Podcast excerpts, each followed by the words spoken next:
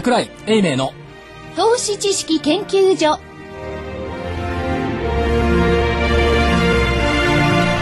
皆さんこんにちは。こんにちは。こんにちは。今週も始まりました桜井英明の投資知識研究所。スタジオには桜井英明所長。こんにちは正木探検隊長。こんにちは。そして福井主任研究員、はい、ごきげんよう。さようならか、それは。そう。です始まったばかりですから、えーそして新人研究員中藤真理子でお送りします。そして今週はスタジオにゲストをお迎えしましたルナージアインベストメント株式会社インストラクターの大岩川源太さんです。よろしくお願いします。どうもよろしくお願いします。福井さんなんでいいつもワンテンポ遅れるわけ？こんにちはあの今ですね、い、ろいろあの、はい。ろいろとこうね操作がありましてはい。さて、はい。何の話をしましょうか？あまずは日経平均大引けの値をお伝えしましょう。えー今日の日経平均の大引けです。えー、12円74銭高、9653円92銭。12円74銭高の9653円92銭ということになりました。だいたい70%が値上がりということですね。大体ってなそれ？今まだ約69.9 69.9%ねはい。福井さんはい。先週申し上げた今週の見通しって覚えてます？はいコメントをなんて申し上げていたか僕はね、日々、あの、日進月歩。過去のことはすぐ忘れちゃう。新しい記憶に入れ替わるわけですか。か勝手雲が13日の水曜日に白くねじれているとおっしゃってましたね。上限は9670円水準だと、そこまではまあ言ってないんですけども、高値は2時42分9676 6円円97銭。はい。で引けが9653 53円、円。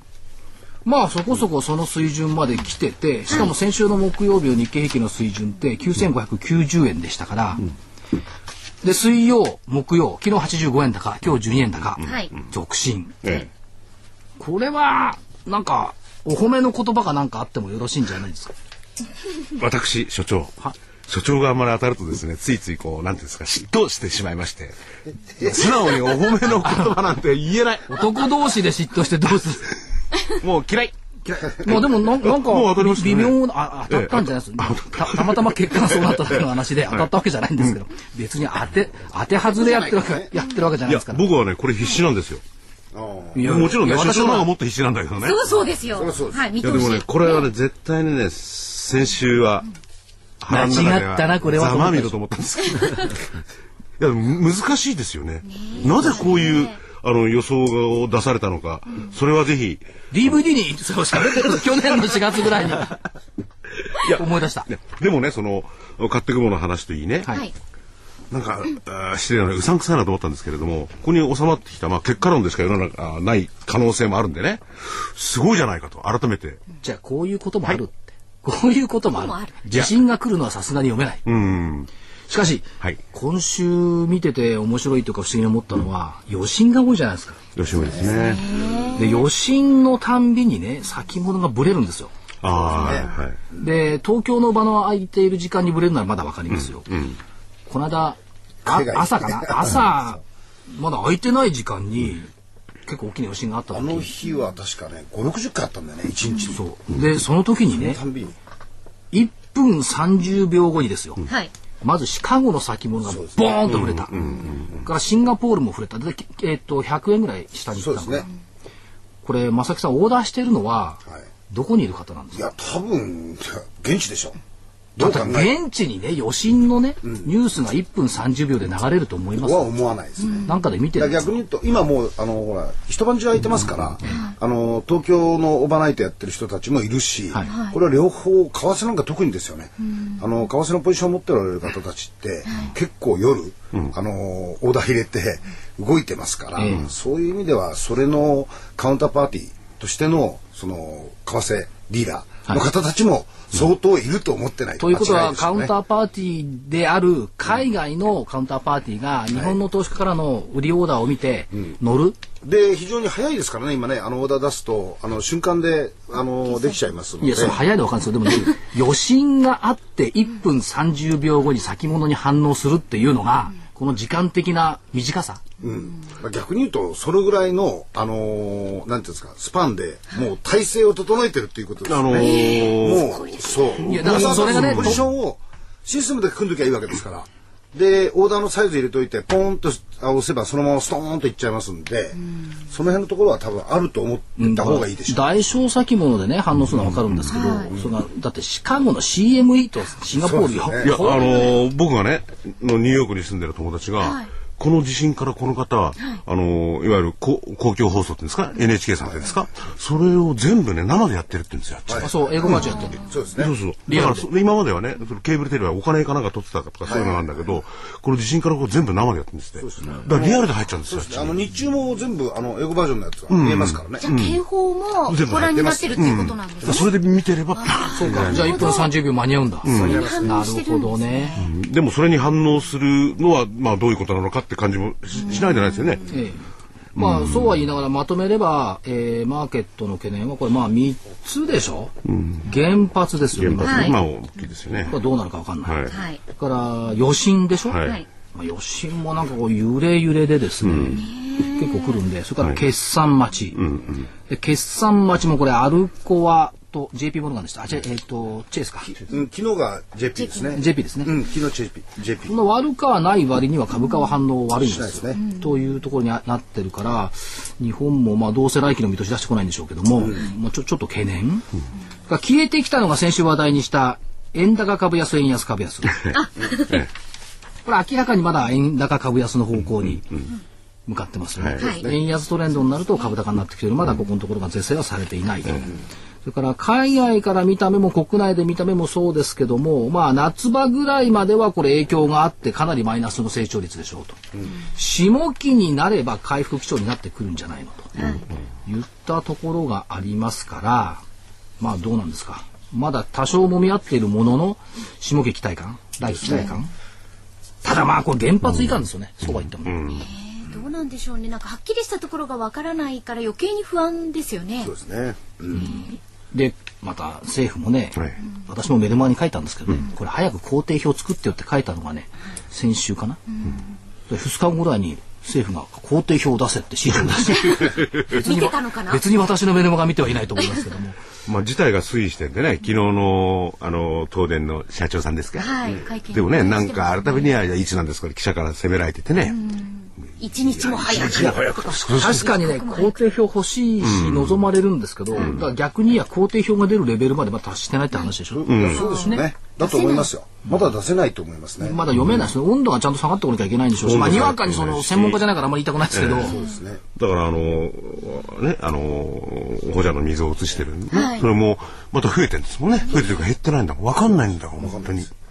まあ、だけど紙おむつの材料とおがくずと、ええ。ああと入入浴浴剤剤。の世界からはちっとは進歩してる気がするんですけど まあそうですよね。ええいろいろ対応を現場の方はされていてね。うん、大変ですよね。それと先週というか今週に起きたことでこれ覚えておきたいのは、えー3月31日からずっと日経平均は6日間連続で陰線でした。はい。で陰線6日続くっていうと反発するっていうのが、アノマリーとしてやっぱあるわけですよ。で前回は11月2日の安値直前が陰線はいはい。6回、で11月4日からかな？反発したのはあ5日からかな？ということは今回も6本あって6陰電あったからそれで4月の8日に何の理由もなく反発をしてきた。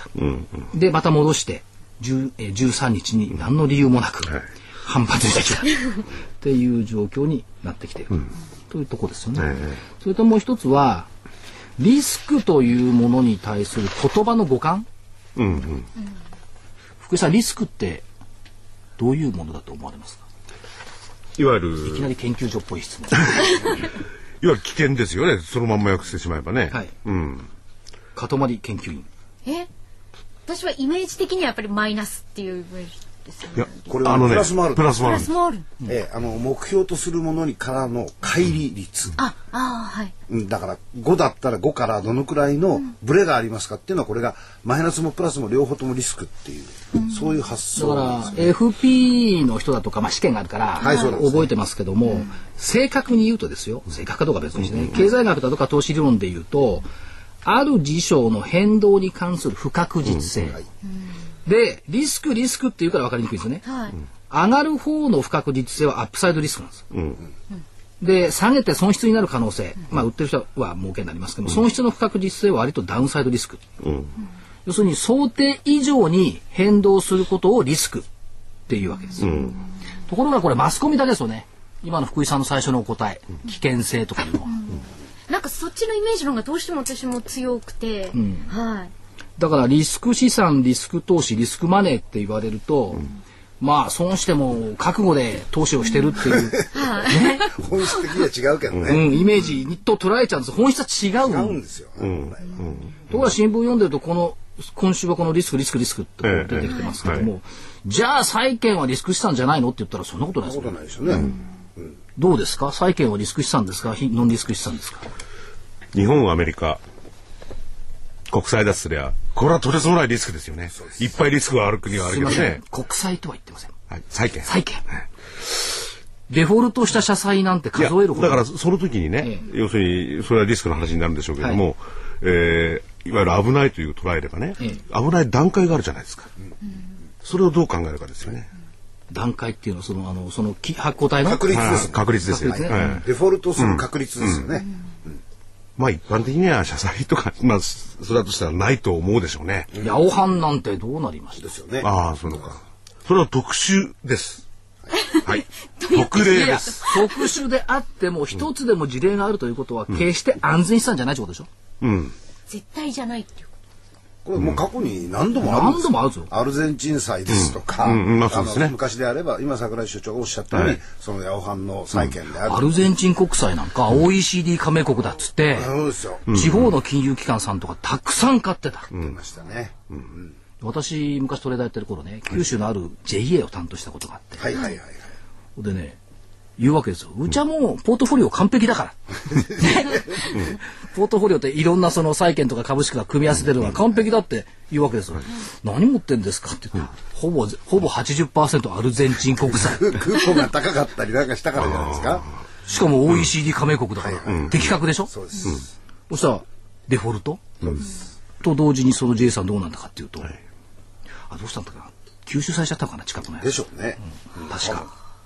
もうね、行った瞬間に、こでもこのポートフォリオまずくないですかって思わず言ったんですけど、自信満々に、なんてことないけん、な、な、な、なんてことない、なんだっけな、九州弁でおっしゃってますけど、ないけんは広島か。っていうのがあって、はい。意外とそのリスクっていう使い方、活字上に出ているリスクと、はい。本来の株式市場で使っているリスクっていうのはちょっと違いますよ。そうですね、うん。まあ変動ととなってきたら変動すべてをリスクというわけですよね、そう。だから、えっと、5%利益を出す予定だったのが、15%も出ちゃったら、これはリスクなんですよ。そうなんです。正確に言えば。なんか提案でって感じはしますよね。高かったということですよ、普通5%儲かると思って15%損したから、これはリスクだったなって、これは常識的なリスクでしょ。だけど5%のはずが15%になっちゃっても、リスクなの。でもその辺っていうのはね、ええ。要するにそのとと投資家がね誰によるかにもよりますよね、もちろん。個人だったらね、え確実にリスクじゃないですよね。10%想定したらね、えー何パーセントですよなんて感じですけどね、はい。いやいや、そういうことを言いたいんじゃなくて、はい。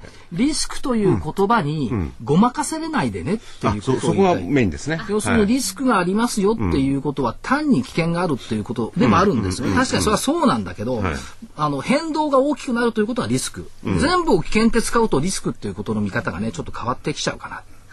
まあ、あの個人の投資家の方で使うんであれば、リスクを、まあ、5%ぐらいはとか、要するに元本を失うとか金利を失うリスクが5%とすると、それに対応できるだけの許容度、このリスク許容度っていうのが自分の資産の中でどのくらい厚みがあるかっていうことを計算をしながら資産運用しなさいと、まあ、こういうことでしょうね。うん、ちょっとね、まあ、いずれにしてもちょっと話がね、難しいっていうか、はい。あ概念的な話になっちゃいますよね。はい。はい。ここで、い。きなり、玄太さんに振っちゃっている。あ、あご紹介ね。なんかなんか僕お客さんになってこう聞いてたんですよね。あのまあほぼわかるんですけどもね、まあどうでもええみたいな話なんですよ。違うの違うの、これね重要なの、もう一個だけ言わせて、はいはい。リスクっていうカタカナで聞くと、おーなるほどなってき頭の中でわかる、そうじゃなくて損をする可能性って言われたら絶対投資しないでしょ。はい。したくない。したくないって。まあそうなりますよね。あの、それをリスクっていうカタカナで綺麗に包んで販売していると、まあリスクだなってこうさらっとそこで止まっちゃいけないんだ。あ流しちゃいけない。通常はあの投資をするんであれば、その投資の目標に合わないことっていうのは十分考えられるわけじゃないですか。だからそれが今所長が言ったように、えー損をする可能性もありますよと、必ず口傷でもって言いますよね我々、あの証券関まあ係、そうですかね。今はね、言わざる。我々が証券会社に勤めてた時も一番最後に、まあリスクはありますけどもねとか言って だってあの今ペーパーの必ず、そそうのアナリストコメントの裏には全部書いてあるじゃないですか、これ書かなきゃいけないわけですから、あそこに書かれてるものがほぼリスクに対するコーションというふうに見てであれは発行体の言い訳なんだ。いや言い訳ですけど、まあそれはそれとして、はいええ概念はやめましょう。はい。はいそう。で、まあ、この辺の話はまたじっくりとですね、時間のある時にやるとして。いつも時間がないのよ。そうか。じゃあ次は何人行きましょうか？玄ちゃん来てるんだけど。玄太さんご紹介さ。はい。おーい。戻ってきてなってじゃあ改めてご紹介させていただきます。ルナージアインベストメント株式会社インストラクターの大岩川玄太さんです。よろしくお願いします。よろしくお願いします。えー変な議論に巻き込みましてというと、所長が怒るんですけれども、ちょっと難しいですよね。この概概念に関するね。あの、でも本当に誤解があるんでね、まあこういうのはちゃんとしておいた方がいいんです、たまには。はいはいただ私の来た日じゃない方がよかった。ひどいリスクを取りましたね。リスクは、まあええかっていう。わかんない。玄ちゃんが言うのが最高のリスクなのか最高のメリットなのかわかんないですよ。それであのー、玄太さんにはね、はいあのーつい先なんですけれども、えーラジオ日経の方から、し CD を出していただきましてね。はい、えータイトルが株式投資復活への方程式。投資カレンダーが示す復活の戦法とは、ということで、ね、今好評発売中です。はい。あのー、玄太さんですかね、徳間書店の、えー投資カレンダーで、はい。皆さん、えー、有名なんですけれども。何、何言葉選んでるんですか？なんて言おうかなと思って。なんか主任研究員緊張してんじゃないいやい今日食べ物ないからダメなんだ。ああもしかしたおら探しが糖分が入らなくてこう巡りそうが毎週毎週持ってこれないんですよそうか、そういうことでしたか。いやそれ有名なんですけれども。は それで、あのリスクとどう絡めようかと今考えてたんですよ。で、あの絡めないで CD でお話をするすればいいじゃなそもそもね、投資カレンダーという、はい玄太さんがね、こう監修されているものが、まあリスクとどうつながっているのかどうなのかとかね。つまり基本的には長期で見てるやつですよね、カレンダーっていうのは1年間そうですそう。はいで、それでまあ、リスク軽減のですね、いわゆる所長の言ってるリスクと僕の言ってるリスクとちょっと違うと思うんですけれども、一つの材料にはなるわけですね、大きなね。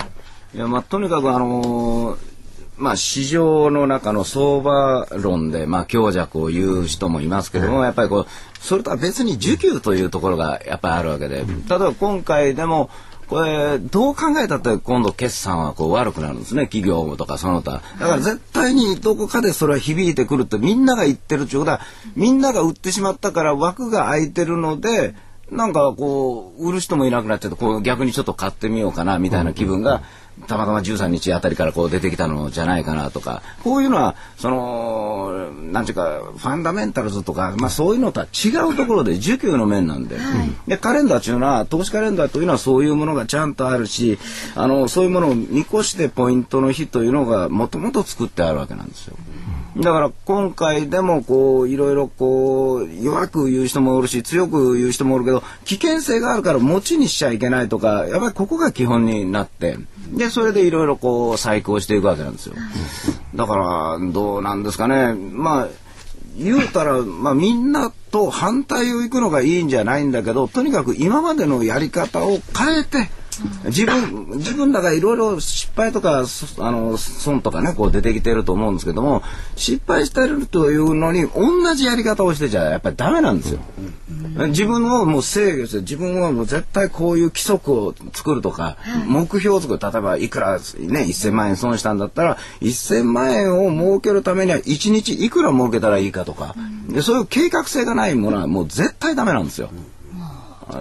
そのために、まあ、あの、今回の CD もありますし、まあ、投資カレンダー見ても、その日に合わせて動きましょう。投資のポジションを増やしたり減らしたりと。そういうものでできてるんですよ。これ、あの、大岡さんね、はいえーっと、作られた、あの、最初に、はいオリジナルの部分と、はいえー今回、その、お大えー大地震ということが起こって、はいこれがまた企業業績とかそういうものにも影響するわけじゃないですか。はいそうすると、このカレンダーに基づいた、今回のこの震災によるショックみたいなものの修正みたいなものっていうのはない必要はないです必要ないんですか？で、基本的にね、この、まあ、カレンダーっていうのは1月の頭、ね、あの、はいはラジオ日経でも、えー、源太さんのカレンダーを販売させていただきましたけれども、えー出てんですよ。で、これは修正、今度出していただいたですね、CD は出した CD は修正って意味じゃないんですよ。基本的に今、源太さんおっしゃったように、カレンダーそのものはそれでいいと。そのスタンスに立ってですね、確かにそういう、ものなんですけれども、えー卑怯にですね、ここで修正しようというう CD ではない。うん、よりこの分かりやすくですね、分かりやすくっていうのもその、え細かく CD でフォローしていただければなっていう感じなんですよ。で、なおかつ、あの、今、源太さんいろいろお話になってましたけれども、えー、とどうすれば儲かるかとかですね、そういうね、ノウハウも今回の CD に入れてあるんですよ。いやもう簡単な話その例えば今い今現在個人の人とか、まあ、外国人の方とか、まあ、運用者の人が投資をするときに何をこう基準にしてるかもしくはどういうイベントを問題にしてるのかと、あそういうものがあるのでそれが全部まあ、例えばですが、まあ、今月末ぐらいにこうニューヨークが休む、休みがある。日本の方も休みがある、に休みの前ってあんまり動くもんじゃないじゃないですか、その時に FOMC があると、あのーどうもこう気になりますよね。なまあ、しかも今度は金利の方がちょっと変わるとか、QE3 がどうのこうのとされてるんで、だからそういう時にはもう自分はどういう行動をとっておくとか、こういうの方が大事なんですね。まあ、個々人の個人の投資家さんが逆に言うとストラテジーをきちんと持って、はい。スケジュール感覚を持って、えー投資をしなさいよと、はい。イベントにあんまりこう振り回されちゃいけませんよと。そうこういうふうなことですか？はい。あとね、その、これ逆に市場関係者がそうなんですけどね、多分カレンダーということでいくとね、え3日先ぐらいしか見てないんですよ。はいはいはい。ね。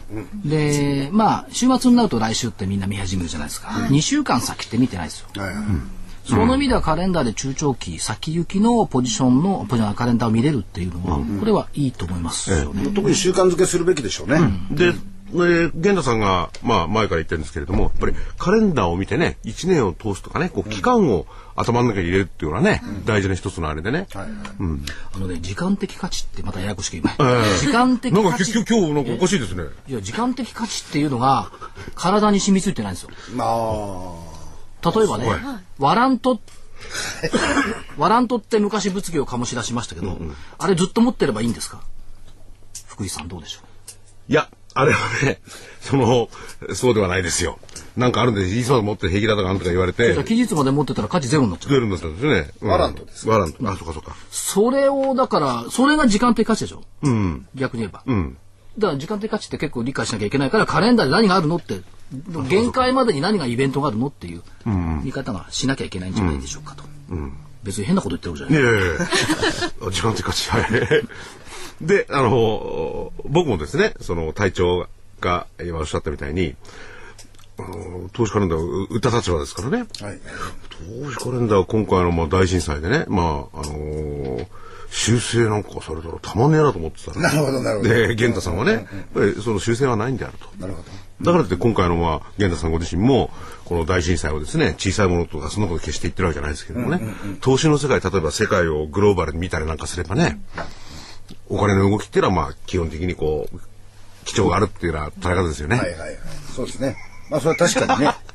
ある時期、例えばそのゴールデンウィーク前、それとか、あの、決算を控えて、外人投資家どうするかっていうのになされて、やっぱりそれは一つの修正みたいなものありますからね。まあ投資カレンダーでささっきのこの震災あたりのところではあの手を出しちゃいけない時間帯にもう入ってたんですね。だからそれはもうちゃんとポイントの日で、うんやってますし、そこで玄太の作戦のところに書いてあるわけなんですけども、だからそのその上に上がった下に下がったとかじゃなくてこの時期はやっぱり手を出しちゃいけない。この時期はやっぱり思い切っていきましょう、で昨日も今日も同じお金の量を使うなんていうことはありえないわけで。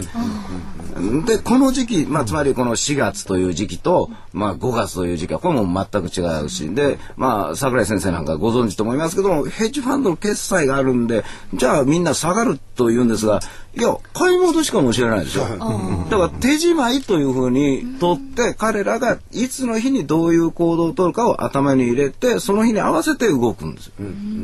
だから今回の CD もそういう話をしててまあカレンダーの場合はな何も喋ってくれませんからね。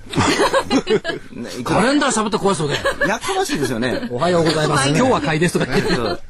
もうそういうわけにいかんので、まあそういう、まあ円盤にしてからこう、ね、何日が何日がという形にこうしてるわけなんですよ。うんまあまあ、まあ自分じゃ面白いと思いましたけどね。今度これ、はい。クイさん、はい。あのスマートフォンかなんかにこう入れさせてね、ええ。朝になったら、今日はポジション調整しなさいとかっていうのがスマートフォンからパッと出てきたらどうですかね。誰の声かと思う。玄太です。そうですよ室長玄太さんです。いや、それ、かとまりのがいい。塊で あ、じゃあ、あの、何バージョンか作って。もこあまり心地よくなるとさ、ポだって、ジション調整し玄ちゃんがお。はようございますっていうより絶対かとまりがおはようございますって言った方が綺麗だもん。でもなんか、買いましょうっておっしゃったら、なんか買いたくなりません？なんか、よし、いけるって感じがするじゃないじゃあ、売りましょうはかとまりにしときましょう。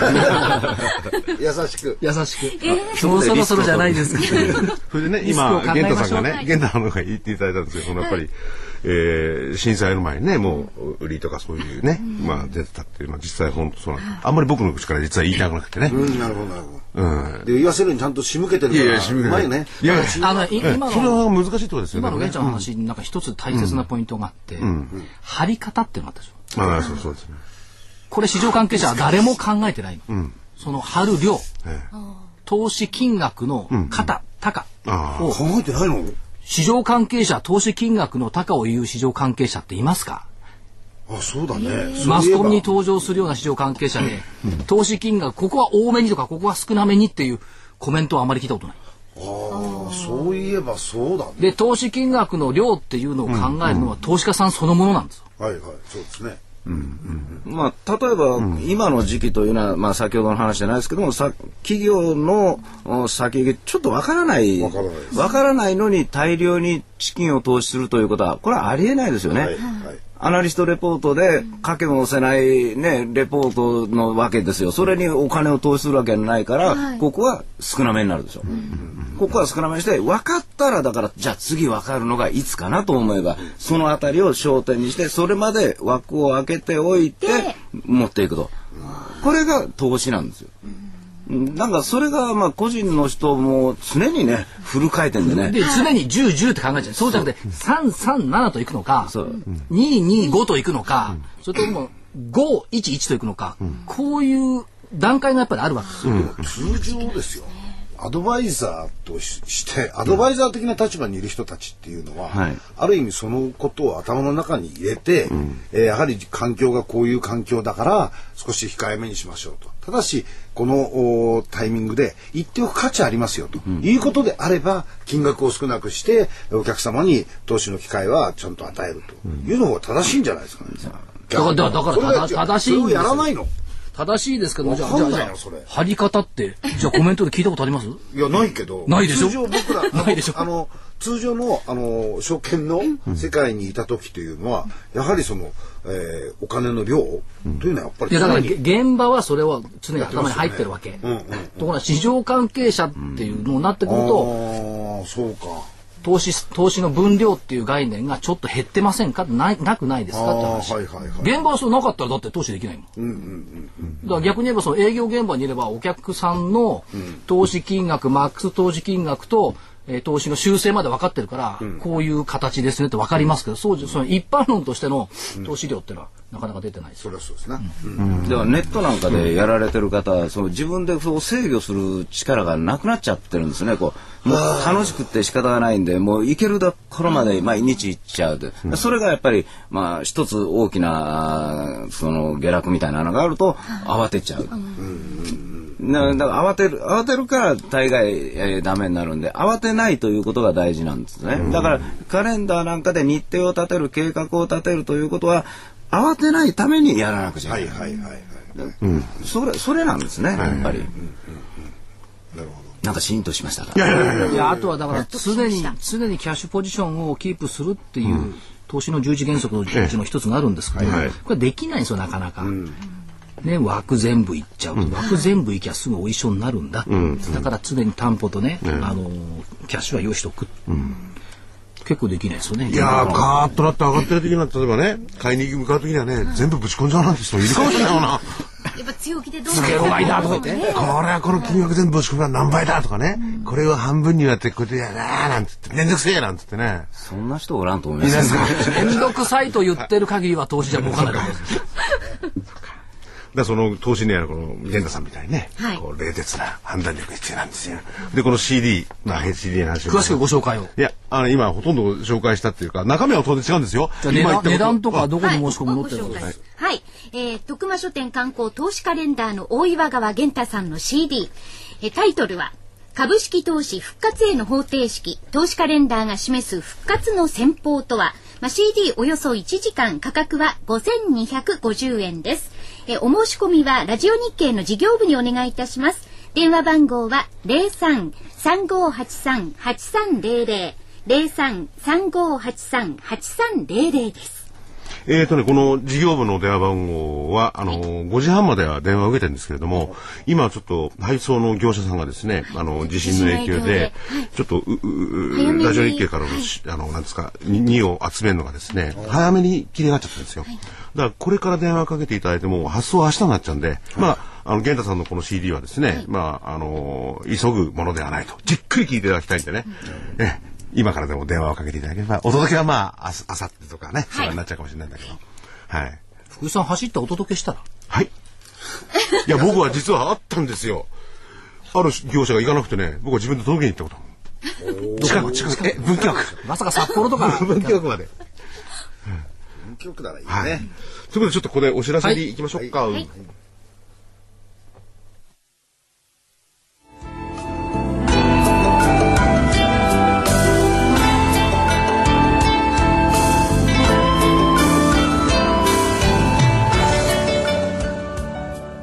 加藤真理子です。桜井英明の投資知識研究所。投資のプロは新聞の読み方が違う。こんな単純な心理に桜井所長は気づきました。個人投資家の多くは新聞の大きな見出し衝撃的な記事に目を奪われますが投資のプロは小さな見出しや何気ない記事から投資のヒントを得投資方針を定めるのです。個人投資家が陥りやすいこうした新聞の読み方を改めればあなたの投資は劇的に変わるはずと桜井所長は言っていますということで2011年3月号のテーマはあなたの新聞の読み方は間違っている。投資上手はこう新聞を読む。プロに学ぶ新聞の読み方。こう読めばリターンは増える。好評発売中です。DVD およそ1時間で値段は8400円。これまでの新聞の読み方を変えて新たな投資に臨みましょう。お買い求めはお早めに。お申し込み電話番号は03-3583-8300 03-3583-8300です。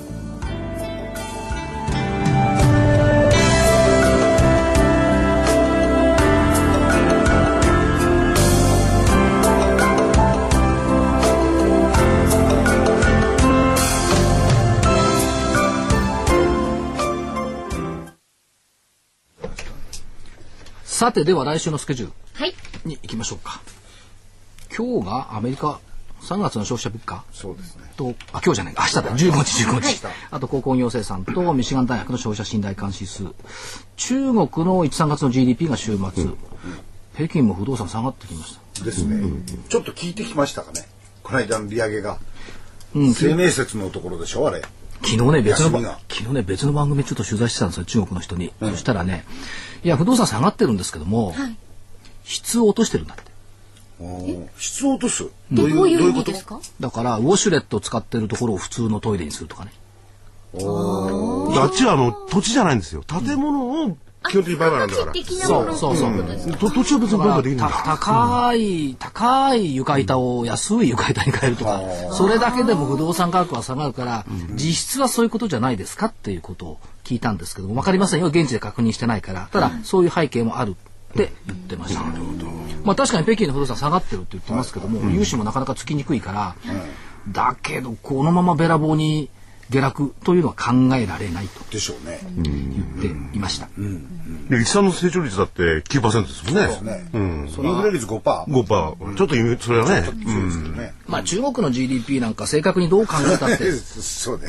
集められないんだから数字は政府が出したものに多分着地するんでしょうけども、まあ出てきます。それからポルトガルの長期国債一応償還、えー週末 IMF と世銀の総会ワシントンでありますと僕これ注目中。注目中。注目中。IMF が何言うんだって。いや、というのと、どのくらいその修正を加えてくるのかね。ええ。全体に。だから IMF もあれでしょ。まず言ってるのは原油原油ですよ。原油、原油もういい加減に下げろって言ってるでしょ？GS さんも原油が高いって言い出したんじゃなかったっけ？GS さんはね、原油は高いって言って確かに原油価格下がったんですけどね、えー正木さんの古巣のメリルはね、高値でそのまま据え置いてるんですよ。ねなんでですかね？まだ儲けようとしてるわけ、それはメリル。それは違うそれは分かんない。だって、ほら、アナリストがいるんですから、ちゃんと。正木さんが言ってるわけじゃないから、ね。そうです。で、えっ、と、IMF と世銀の総会でしょ？で、もう原油もあれだし、日本については下期以降まだ明るいんじゃないの？というふうなことも言ってますよね。どうなんですか？これササプライチェーンだといろんなところがちょっと電力の影響だとかってまだ読み切れないでしょ？さっきあの源さんが言ったんじゃないですけども、うんなかなかね。あまりにも不確実な数字が多すぎちゃって、まあ、読めないしまだもう少し修正があってもおかしくないかなとは思って今日の株式市場なんかではね、要するにあの夏場が非常にね、危機的な状況という言葉を使っていいのかわかんないけど、それが平気だっていう見方も出てるんですよね。わかんないんだ日本なだけじゃなしにあの ECB がこの間利上げしたじゃないですか、はい。それの影響がどう出てくるのかなっていうのとそれから昨日の JP はい。のあの決算に対して、えーっとリテール部門のところがマイナスなんですよね、儲かってない。モゲージ関係だとか、その不動産関係のところが悪いんで、積み増しもするんで、これは赤字になってるという状況から見て、メリルも、えーその1日前のところで、やはり同じようなこと言ってるんですよ。ですから、この不動産に関わる部分のところの利益率がちょっと落ち込んできてる可能性があるんで、この辺のところをちょっとお注目するには、このお IMF の数字からその後のところをちょっと見ておきたいなっていうのが、個人的なはい。印象です。まあ、IMF はアメリカの代弁者ですかおっしゃる通りですよね。ら。OECD はヨーロッパの代弁者ですから。はいはい。これも言い続けてもう2年ぐらい経ってますね。ようやく言い続けた。まあそれはいいんですけど、えーっと、あとは18日が日本製の半導体 BB でしょ。それから今ご指摘あった4月の NHB の住宅指数。はい19日アメリカ3月住宅着工。てか20日アメリカ3月中古住宅販売。もう住宅指数ばっか。で、えーっと、20日の水曜日、ニューヨーク国際自動車ショーが開かれますけども、どうなんでしょうね。ねそれから自動車ショーはね、ニューヨークよりも20 21日のね、上海モーターショー。こいつですね。この方がちょっと注目じゃない、うんどっちにしてもモーターショーが開かれる。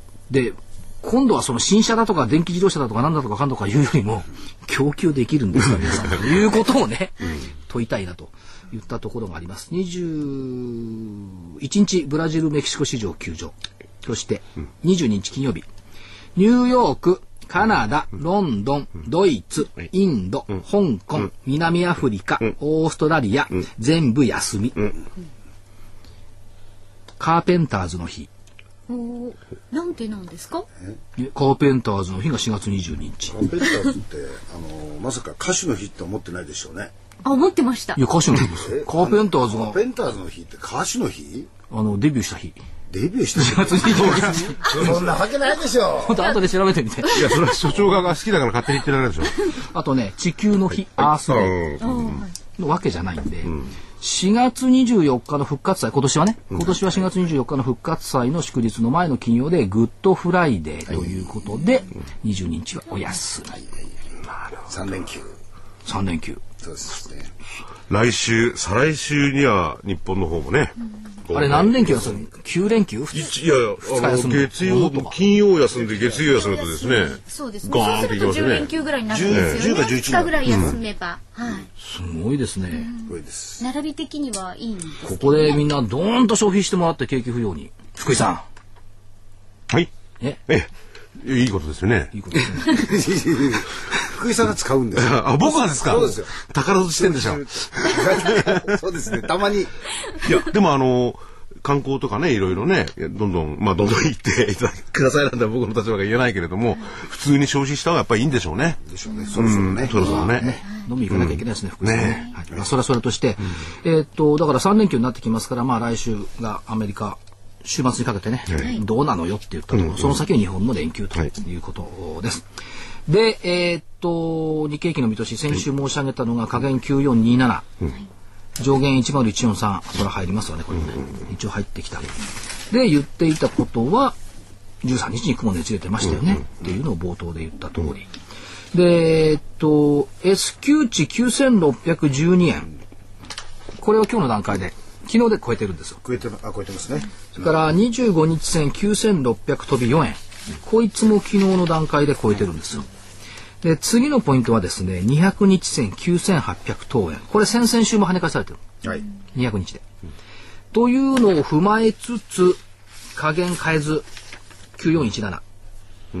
あ変え変わってるのか少し。200日移動の、えー、10円変わってますね。10円、はい4%下方乖離上変えず10143といったところです。9810がまあ第一ターゲットなんですけどね、この辺りを突破してきてくれるともうもうちょいっていうところまでは来るんですけどね、はい。だけどどうですか？思いのほかにですよ、え意外と堅調というイメージありません、取り方だよね、これね。出来高薄いけどちょっと。出来高薄いですけど、でこれだけの材料が出て悪材料という意味で見るとね、出てるにもかかわらずこの9600円前後のところで止まっててくれるっていうのは、あんまり悪いことじゃないだろうなという気はしてるんですけどね。まあ、先週も申し上げましたけども、あの、押さえておきたいのは、地震と津波の下げが3月14日9578円。はいはいで、そこに原発のドーンが加わると瞬間8227までいったと。で、結論は地震と津波の下げの水準でまだ止まってますよね。っていうところです。はい。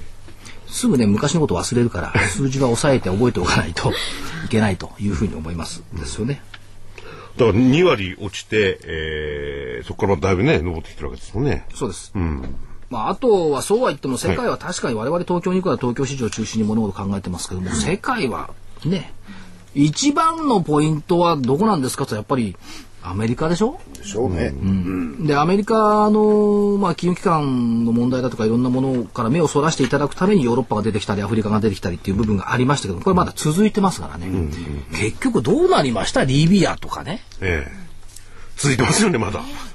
いやいや続いてるけど、えあれだけリビアなんだらかんだらチュニジアがどうだこうだ、ギリシャスペイン、ポルトガル、えなんかなんかどうかなりました？だんだんだんトーンが低くなりますからね。マーケットインパクトが小さくなっちゃってますから。えまあでも、ね、ミロのう信用調査機関がいろいろ引き下げたりなんかしてますよね。着実に。いやいや引き下げたからって影響出てきてますか、いや、それは今後の推移を見守りたいところでございます。またずるいずるいずるい逃げを打ってきてますね 債券市場なんかで見ると、あんまり出てもう影響力が小さくなってますよね。これはあのコモディティの方で、その時によってあのオイル価格が上がったりとかっていうのはありますけど、まあ確かにね、だからあのーヨーロッパがね、金利をこう上げる傾向にあるんでね、それへのの影響でね、たまに論じられるぐらいとでね。いう気がするし、あのーもう一つはやっぱり今回のこの回復の中のグローバルな牽引役、で中国がある程度こうもしまた引っ張るようなフェーズが出てくるとね、もう一段高というのは考えられるんじゃないかという気はしますけどね。っていうのは自力では無理ですよ。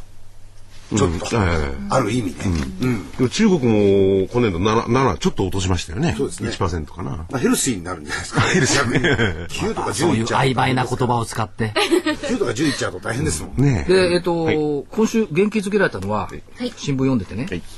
三越伊勢丹の石塚社長、はい。えっと被災地へまずうん2億円ぐらいの、ね、物資を送ったと、で仙台の競合相手の百貨店にも物資を提供した、競合がどうのこうのって言ってる場合じゃない、業界全体で立ち上がるところを見せないとお客さんに見放される、これも証券業界で聞いてみたいなって。そういえばですね、あの、リスナーの方から、メールをいただいておりまして、ありがとうございます。あの、震災に対する企業の支援のはい。ことを、あの、先週お話ししましたよね。はいで、あの、この方も私も今回の企業の対応で、そのいい企業と、っていうかまあ、積極的なところとそうでないところを見極めるきっかけになったと思いました。ええということと、ええまあ、あの、経営者の行動は私も個人投資家として投資対象の、まあ、指標になると思います。はいというような。あ、はい。そうね、経営者の行動とかで会社のその社会的責任っていうのはちょうどこの番組で火曜日の、そうですね。火曜日の夕焼けで、はい。えー結構新しいうん、新しい尺度っていうのを喋ってますのでねオンデマンドで聞いていただければと思います。あとこう、国内の企業も工場が再稼働早まってきてます。そうですね。昨日のルネサスだとかね、それで自動車株昨日来たんですけども、ホンダがもうフル生産でしょ、2、3ヶ月で。で、トヨタも全工場の再開予定でしょ？日産なんかも連休返上でやるでしょ？あとはアサヒビールの福島工場。あ、はい、夏には。夏、ビールがね今減ってんですよね。減ってんですよ。先頭でね。だ早く復活してほしい。特にあの、朝日関係の、あれがね、スーパードライが、缶のがないんですよ。いやそれ場所によって。キリンがないところもあれば朝日がないところもあればあうん、札幌がないところもあれば場所によってです。全然ないことはないから全然問題ないんですけどでも減ってきてます。それから JT は月内に再開ってこれ今日ぐらいからもう並び始めるのかなえ、もう出てます？今朝東銀座のローソンで一つだけあってあ、そう。私の吸ってるやつがピカピカのパッケージあ、そう。輝いて見えました？なんか懐かしかったですね神保町の周りはね、なかなか私の知ってるのがね、見当たらなくてね。だからまあまあもう間もなく来るんでしょう。それからあ、えっ、と、KDDI。いえっ、と、福島の原発地域を除く通信インフラを月末までに復旧。これすっごい作業ですよ。というのが出てきてますですね。まあ、震災前と同じエリアをカバーできる。これ福島県内同じエリエリアカバーできるって大変ですよね、この作業ね。でも月内にはできると言ってきてますから。であれですよね、あのー仙台空港。はい。ね。ね。アメリカのアーミーのね、アーミーじゃなくてマリーンのね、協力もあって再開したんですけど、再開したアメリカの兵隊さんもびっくりしてたんでしょうね、1ヶ月でこのぐらいって。日本の今回のまあ復興はね、まだこれからも長いんでしょうけれども、早いところは早いですよね。うん大したもんだろうね。もちろんね、あの、行き届かないところもあって、被災者の方うんもちろんねはい大変なんでしょうけどね。えまあ、永田町ですよね。マーケットもいろいろがんぐにゅぐにゅぐにゅぐにゅ言ってますけど、永田町の指示が一般、一本でバシッと行くようになってくれればいいのかなというところはありますけどね。だからどうなんですかどうもね、今、マーケットもリスクたくさんあるんですけど、えはい。その危険性という意味で言えばね、永田町にリスクがあるんじゃないのと。でアップサイドリスクじゃなくてダウンサイドリスクね。あ、でも長田町ばかりはそうかもしれないですね。でもね、一つ今回、あの、あれ坂の上だからね。復興委員会ですか、ええ。今回今日できた。伊予木部さんがなられたじゃないですか、僕あの伊予木部さんのファンなんですよ。お友達？ファンなんですあファンなんですか？ファンなんですよ、はい。であの方がなられたんで。ファンじゃなきゃあの漢字は読めませんよね。500旗ってね。あのあれなかなか読めないですけど、なかなかねあのいい、えーことをおっしゃるし、阪神も経験されてらっしゃる方なんで、はいえー期待はできるかなとまた期待したいし、そうですね。うん政治じゃなかなか期待できにくいような感じなんで、えー、ゆきべさんに頑張ってほしいなと思ってますけどね。まあね、地域の要望を尊重する、全国民の英知を結集、未来志向の復興、これでは何も言っていないに等しいというのが昨日の日経新聞。はい、そうですね。